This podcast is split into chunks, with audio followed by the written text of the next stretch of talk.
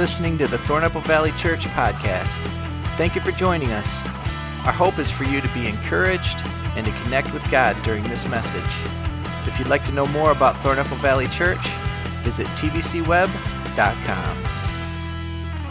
So I thought this weekend the, the best way that I could possibly start this talk was some good old Bible. So we're going to jump right into the Bible today. Uh, we're going to have it up on the screens for you, so you don't you can just follow along there. We're going to jump into Matthew 6, uh, verses 25 through 34. Therefore, I tell you, do not worry about your life, what you will eat or drink, or about your body or what you will wear. Is not life more than food, and the body more than clothes? Look at the birds of the air. They do not sow or reap or store away in barns, and yet your heavenly Father feeds them. Are you not much more valuable than they? Can any one of you, by worrying, add a single hour to your life? And why do you worry about clothes? See, see how the flowers of the field grow. They do not labor or spin. Yet I tell you that not even Solomon in all his splendor was dressed like one of these. If that is how God clothes the grass, grass of the field, which is here today and tomorrow is thrown into the fire, will he not much more clothe you, you of little faith? So do not worry, saying, What shall we eat? Or what shall we drink? Or what shall we wear? For the pagans run after these things, and your heavenly Father knows that you need them. But seek first his kingdom and his righteousness, and all these things will be given to you as well. Therefore, do not worry about tomorrow, for tomorrow will worry about itself. Each day has enough, enough trouble of its own. So it's safe to say that all of us understand what worry is. We've all experienced worry in our life, worrying about this or worrying about that. And so I wanted to sit on this for a second. A, a definition of, of worry that I found is this Worry is to be uneasy in the mind, to feel anxiety about something, to fret. Um, it comes from an Old English word that means to strangle. To strangle. And, and so worry can actually be substitute with the word strangle. And as I'm looking at worry, I think a couple other words that, that relate with worry is anxiety. Anxiety, that when you worry about things, what happens is anxiety can come into your life. And then another word that I think can interchange with this is also fear. Fear. And so when we worry about something, we can have anxiety about something, we have fear about something. And reading this passage, uh, I think maybe in the modern day that we live in today, it's not always that we're worrying about our clothes or our food, but that translates so well to today with other things. And I think that maybe some of the top three things that we uh, worry about, we have anxiety about, we, we're fearful about, is money, finances, uh, our families, and our jobs. That those three things are just few of the things that we worry about. And the thing about worry and anxiety is that it robs you of joy in your life. And it also robs you of the moments. And, and just a simple example of this the other day, uh, a few weeks ago, I was on a, a date with my fiance, and we were having a great time. Everything was, was good. Uh, the whole day has been great. And all of a sudden, I thought about finances randomly in my head. And all of a sudden, a little bit of anxiety came in. and I got hot and I started thinking about it and I was like, oh, and I was like, whoa, okay, what's happening? Everything's been so good and now I'm like so caught up in this. And the thing about it is, there was nothing that I could have done about that situ- about my finances in that situation. And the thing about oftentimes we worry about things that haven't happened yet and we have anxiety about things that haven't happened yet. And then oftentimes when it happens, there's nothing we can do about it in that moment, anyways. And so I'm in this moment and realizing, wow, th- this thinking just about finances did this to me, and now, now it's robbing the moment that I'm having with my fiance. And it's crazy what that does, that worrying can turn into anxiety, anxiety, fear, and, and, and anxiety and different people experience it at different levels, but I know that that can be, like that definition, it can be strangling. It can be strangling in our life. That when we're worrying about these things, when finances, our job, our family, we can get strangled by these things and miss out what's going on. But in the midst of all of this, as I'm reading this passage, Jesus is talking about worry here and worry there and, what, and this, but then there's this one verse in it that I want to focus on. And it's this Seek first his kingdom and his righteousness, and the rest will follow. That Jesus seems to be saying something here that he, he sees all this worry. He knows that we're going to do this. He knows we're going to have worry, we're going to have anxiety, we're going to have these things. So he, in the midst of this, this passage, he puts this little verse in there. He goes, Hey, but if you seek his kingdom, seek his righteousness, he goes, All that stuff that you're worrying about, he's like, That will follow. That'll take care of that. But what's more important is that you seek his kingdom and seek his righteousness. So that's what I want to talk about today. I want to talk about what does it look like to seek his kingdom? What does it look like to seek his righteousness? What, what does that look like for our lives? What does that look like in the midst of our worry and, and all the things that are going on? And so I wanted to uh, actually read a poem to you guys. Uh, it's by Corrie ten Boom, and it's called Life is But a Weaving. My life is but a weaving between my God and me. I cannot choose the colors he weaveth steadily. Oft times he weaveth sorrow, and I in foolish pride forget he sees the upper, and I the underside. Not till the loom is silent and the shuttles cease to fly will God unroll the canvas and reveal the reason why. The dark threads are, are as needful in the weaver's skillful hand as the threads of gold and silver in the pattern he has planned. He knows, he loves, he cares. Nothing this truth can dim. He gives the very best to those who love, to leave the choice to him. And so, as I'm reading this poem, it seems that what Corrie is saying here is that in the midst of not understanding, in the midst of not seeing everything, in the midst of we're got the underside view and God's got the upper side, that we can't see everything, she's saying, but when you trust in God, when you put your trust in Him and you seek Him, He's got it figured out. Kind of the same of that verse. If you seek His kingdom, the rest will follow. And the part that I, I like the most in this poem is, Oft time he weaveth sorrow, and I in foolish pride forget he sees the upper, and I see the underside. And I think that's so true for us.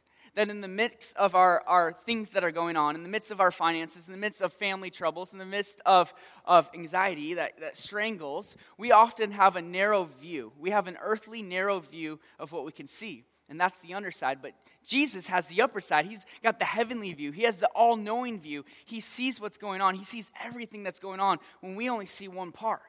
And a simple example of this if you have a t shirt, and on the t shirt there's uh, like a print, something printed with colors, and it's like making some kind of design. And if you turn it inside out, that's the underside. And if I showed that to you, you would see shapes kind of together, you would see colors, but you wouldn't see the fullness of what that is. But if you turn it right side out, you do the upper side, you see, oh, those colors and those shapes are making something very clear. And so it's the idea behind we kind of see the shirt inside out. We don't see the fullness of what God's doing or what's going on but God sees the upper. He knows what He's doing. He has a bird's eye view. He can see everything that's going on.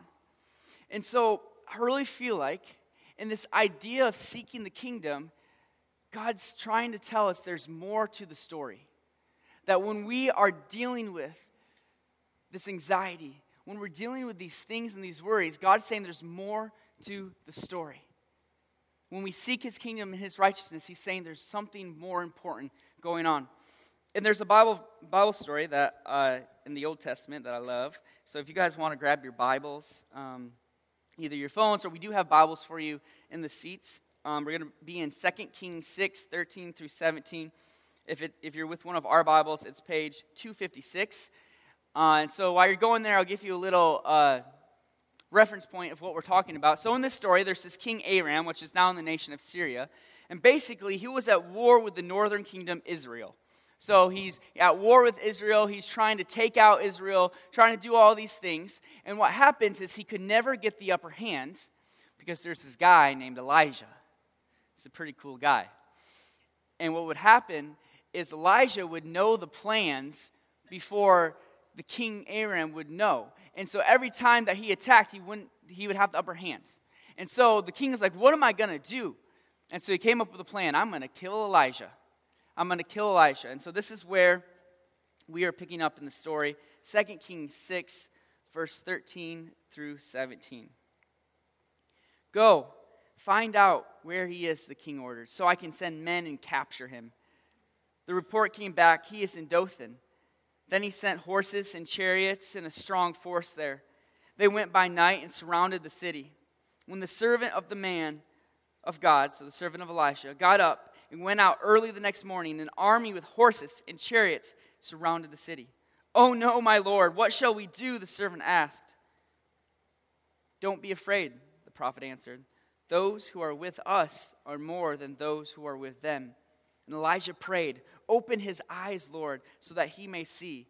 Then the Lord opened the servant's eyes, and he looked and saw the hills full of horses and chariots of fire all around Elijah.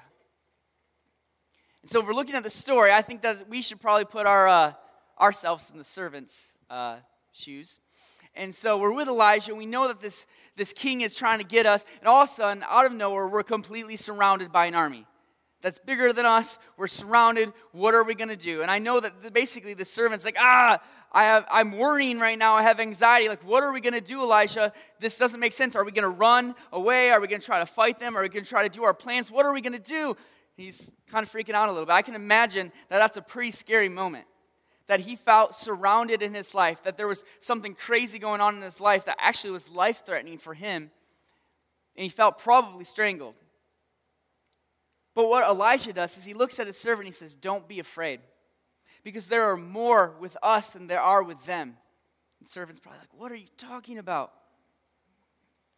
And so Elijah prayed that the servant's eyes would be open. And when his eyes would open, he saw that God was there, that God had sent his angels around them to protect them. And so what Elijah was saying is, Hey, servant, hey, Matt, whoever it is, don't be afraid because God's here. In other words, don't worry, don't have fear because God's moving in ways that you can't see.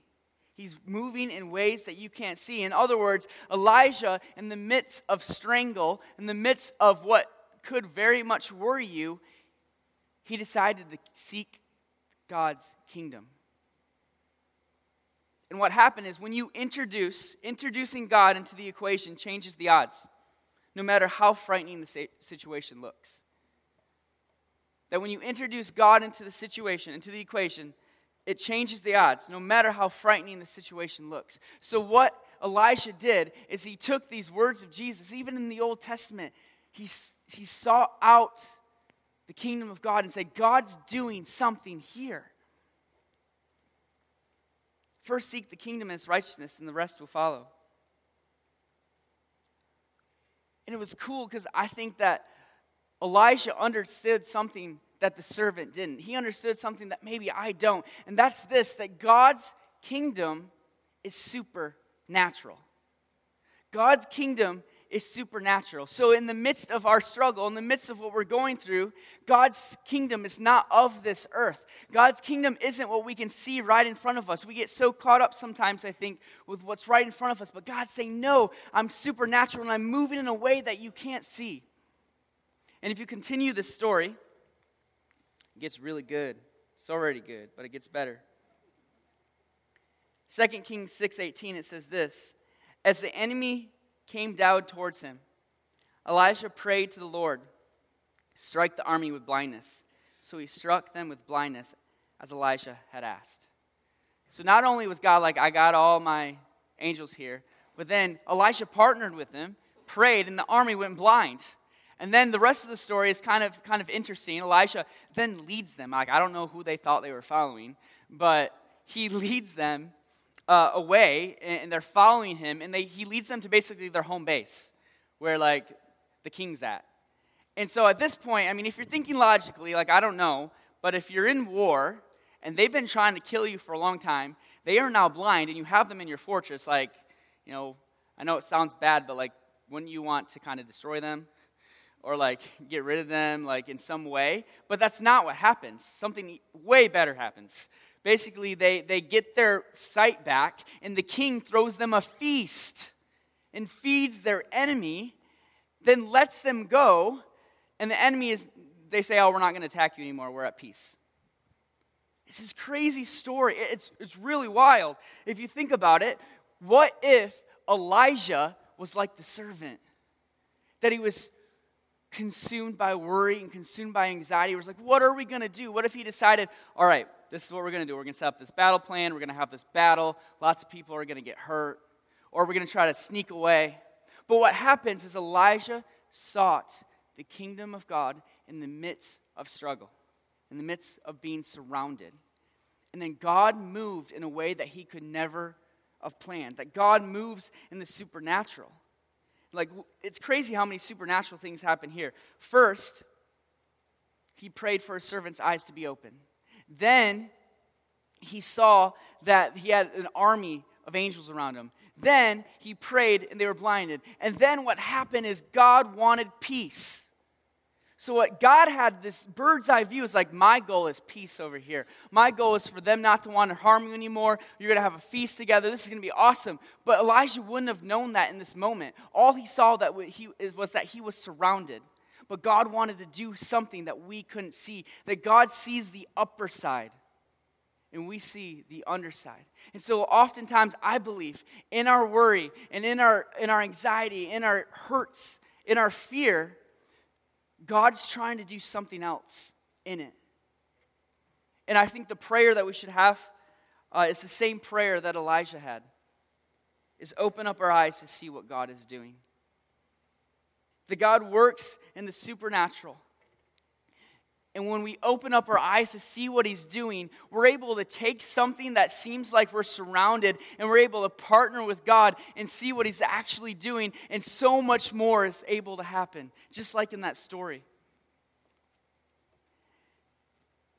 And I think the best way to partner with God is Elijah's example. He turned his worry and he turned it into prayer. He let, so we need to let our worry turn into prayer. Let our worry turn into prayer. Instead of Elijah trying to figure out his logistics, trying to take control, trying to figure this out, he said, All right, I'm going to go to prayer. Because the kingdom of God looks different than this world. The kingdom of God is supernatural. Kingdom of God, God works with us through prayer. Uh, just recently, uh, well, I'm in a life kind of change right now, whereas I'm going to be getting married in November. Uh, I talk about a lot, I know. Um, it's a good thing. Anyways, so that means there's wedding planning. That means we're trying to figure out where we're going to live once we're married, trying to figure out all of that stuff. And also just life. Life doesn't stop, it keeps coming, all that stuff. And so we thought, hey, we need to, and, and there's times that we do get a little worried about it, or, you know, anxiety will creep in and out of nowhere, right? Like you don't expect it, and all of a sudden, you're hit with it. And so we decided we were going to make a prayer board that we really uh, wanted to turn our worry and, and, turn it into prayer. And so my fiance is super creative. And so we went and got like a poster board and we got stickers and we got markers, all that stuff. And uh, we started to think, what in our life is bringing us um, anxiety right now? Where do we need guidance? Where do we need to see that God's moving? And so what we did is we did that. We uh, just we didn't know where we were putting on the board. We started to just put all our prayer requests down, what we were hearing from God, and it was just this awesome time of prayer. But as we took a step back, excuse me, and we looked at the board, we saw that certain things were lining up in ways we never expected it to line up. That God has been doing something in our life over the last however long that this was lining up with this and this was lining up with that. And the thing is, we would have never seen this if we didn't take a step back and get God's perspective through prayer that we would partner with him in prayer. And it's so cool because now, like in this time of being engaged, we know what the Lord's calling us to do in this time.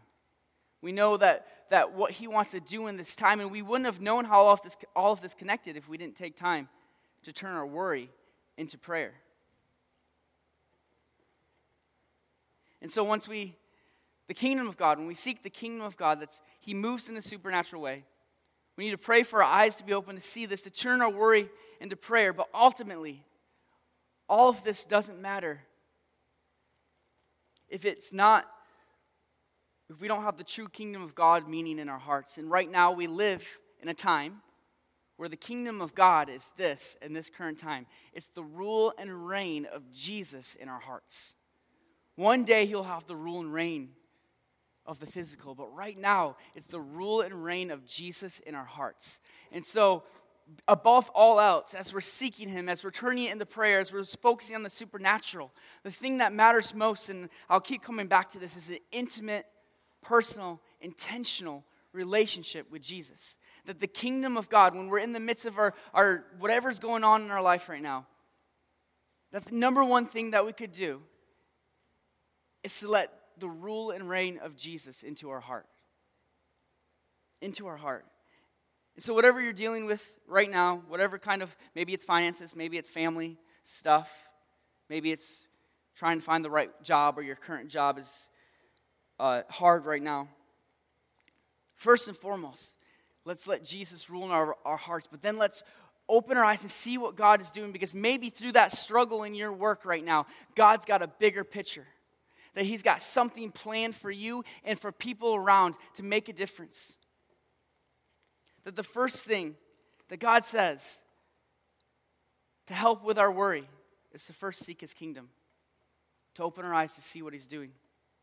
But next, then it says something else. It says, and seek His righteousness. Seek His righteousness. What's that mean? Well, the definition of righteousness is this the quality of being morally of being morally right or justifiable. So the quality of being morally right or justifiable. So there's two things there, and I think they both apply. The first and foremost, most important, is being justifiable. The idea of being right. And so, what this means is that when we call ourselves followers of Jesus, that means that His righteousness actually washes over us and He makes us right with the Father.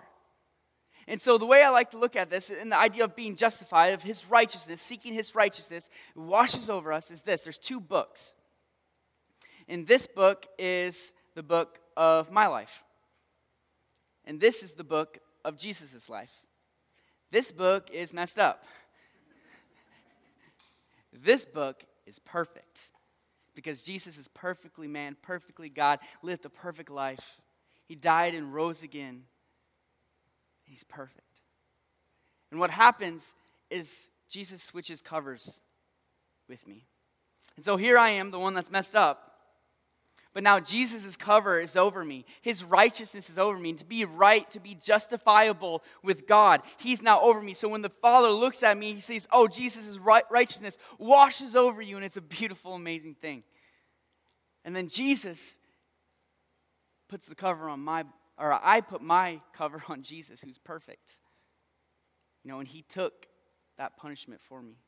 He took that for me. I don't deserve it.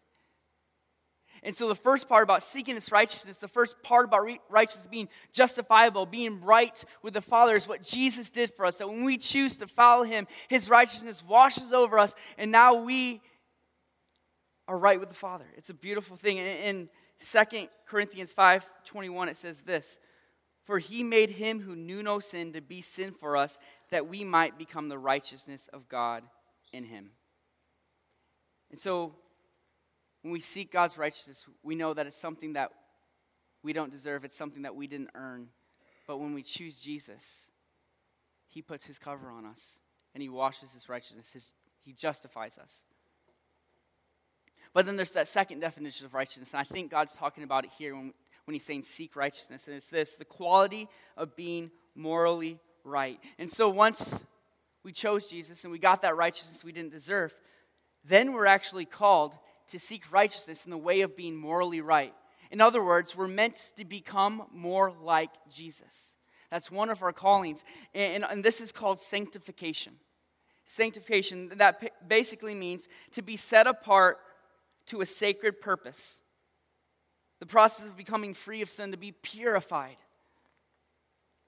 That Romans 6:18 says this, being then made free from sin, you become the servants of righteousness. We become the servants of becoming more like Jesus, of pursuing the things that are morally right. That God's saying, in the midst of your anxiety and your fear and your worry and all these things, He's saying one of the things that are really important is to seek His righteousness, to seek to become more like Jesus, to be, seek to become sanctified and do what is morally right. I don't fully understand this, but as we do that, He's saying the rest will follow. Not only should we seek his kingdom, his rule and reign in our heart, but then we should seek to be like him. That that's actually more important in our lives than what we're doing at work.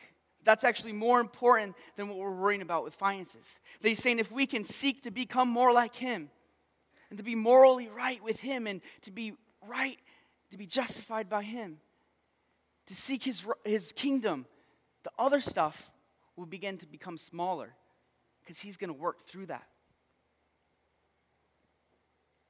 Romans 12:1 I tell you therefore brothers by the mercies of God that you present your bodies in a living sac- as a living sacrifice holy acceptable unto God which is your reasonable service and be not conformed to this world but be transformed by the renewing of your mind that you may prove what is that good and acceptable and perfect will of God that once we are made righteous by not what we, what we deserve, when we're washed with his righteousness to be made right from Jesus, then we're called to go after that in our own lives.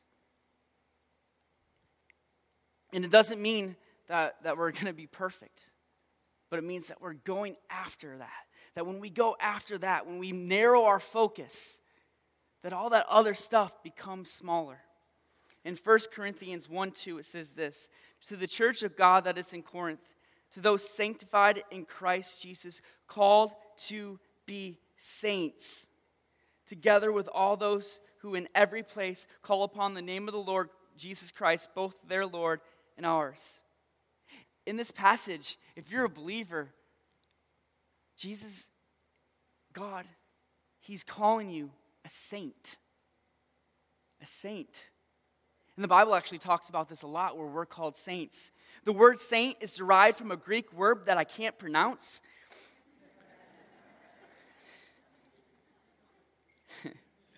whose basic meaning means to be set apart.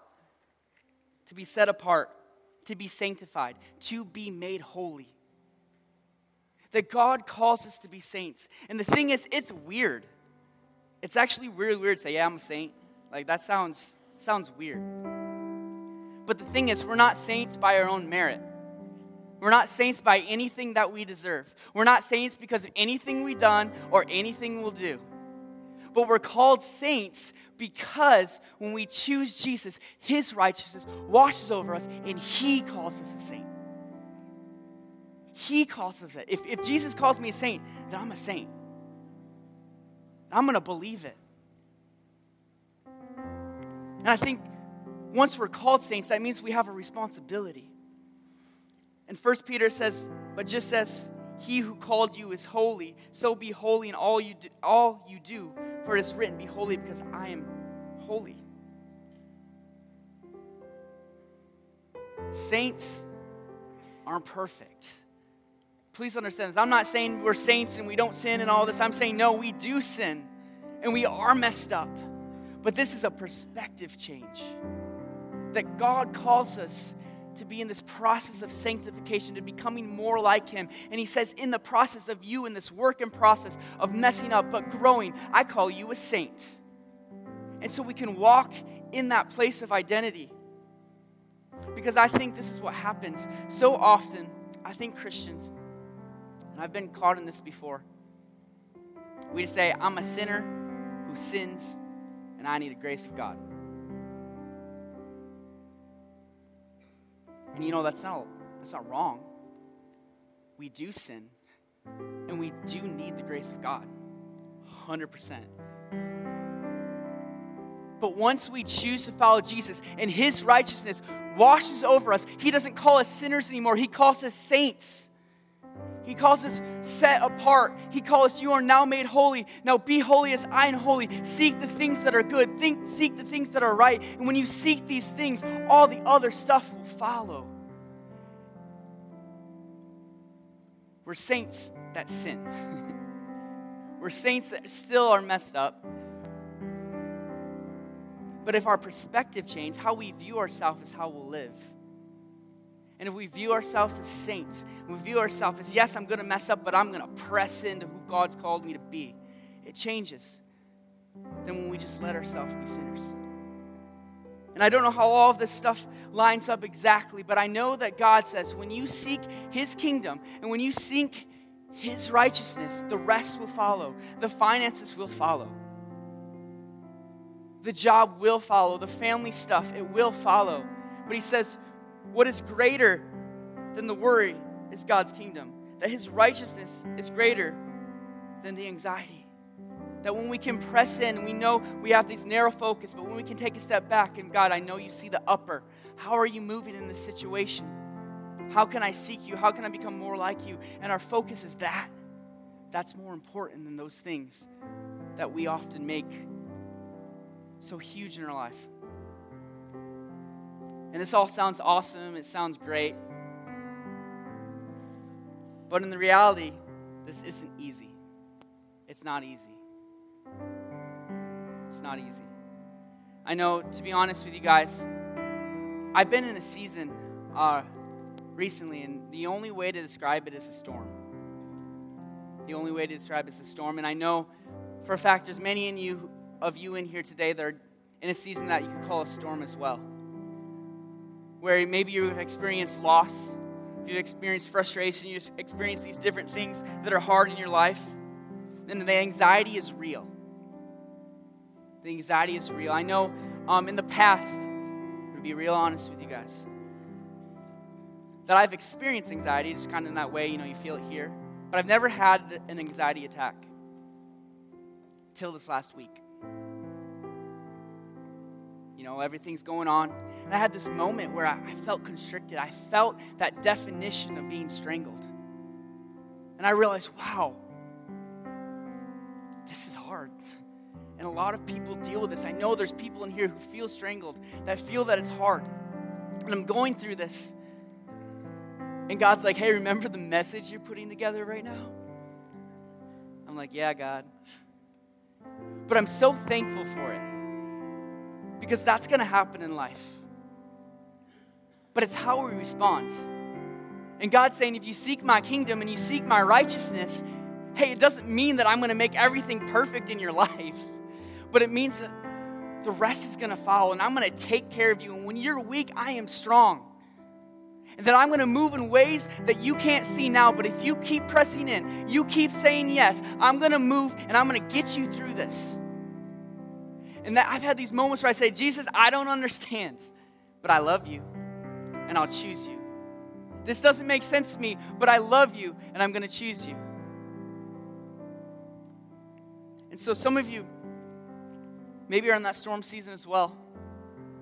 And it's not about fixing it, but it's about the posture of our hearts and our perspective change. That yes, we are saints. That yes, God, I'm going to do what you said. I'm going to seek your kingdom. I'm going to seek your righteousness because I know that you said I can trust you. And this has been on my heart pretty strong. So, 4th of July, that's when it happened. That's when I had that anxiety. And I was on a boat, and it started to downpour while we were on the boat. And uh, the water started hitting me. I didn't have anything to cover me up, and I was starting to get drenched, starting to get soaked. And as I was getting drenched, the anxiety started to leave. It started to go away. And I felt in this moment God was teaching me something. He's saying, Hey, I'm washing you of this. I'm washing you of this. And I felt like I was supposed to say this that some of you deal with this on a daily basis, maybe a weekly basis, of this constricting strangle of anxiety. And some of you haven't been baptized. And baptism is something that we not only do to say it's outward representation of we're all in for Jesus, but I think there's something more to it. That when we go under the water and we come up, the old becomes new. It's this beautiful picture. I felt like God was saying that He wants to heal some of your anxiety through baptism. And I, I know that we will have baptisms coming up at some point in the future. And, and if you want to, if you feel like that's you and you feel like, I've never been baptized, and I do want to get baptized. I want to see what God is going to do in this. You can connect with somebody out in the lobby, and they can get you connected with that. At the end of the day, God's kingdom is greater. God's righteousness in our life is greater. And I know that this is maybe felt a little heavy. so I wanted to do something that that's kind of fun at the end here. Something that I do with uh, our youth group. It's fun. I actually uh, do this in my car by myself. Give myself a little pep talk sometimes. Because uh, the reality is, is God loves to move at the sound of your voice. He does. He loves it. And sometimes we just got to like speak that truth and just believe it. So that's what I'm going to ask you to do. And, and I want to just do it in a spirit of, of, of, just having fun. And the idea of, of hey, God, you got this. Um, but I want to have you do, or if you want to, you don't have to, uh, repeat after me. Uh, so if you guys would stand with me. I'm going to be loud. You guys can be loud if you want. It's fun. Jesus is good. Jesus. Jesus. We love you. We trust you. We give you our worry. We give you our anxiety. We give you our fear. You're greater. You're good. Would you move? And will we see what you are doing? We love you. In Jesus' name, amen. Amen.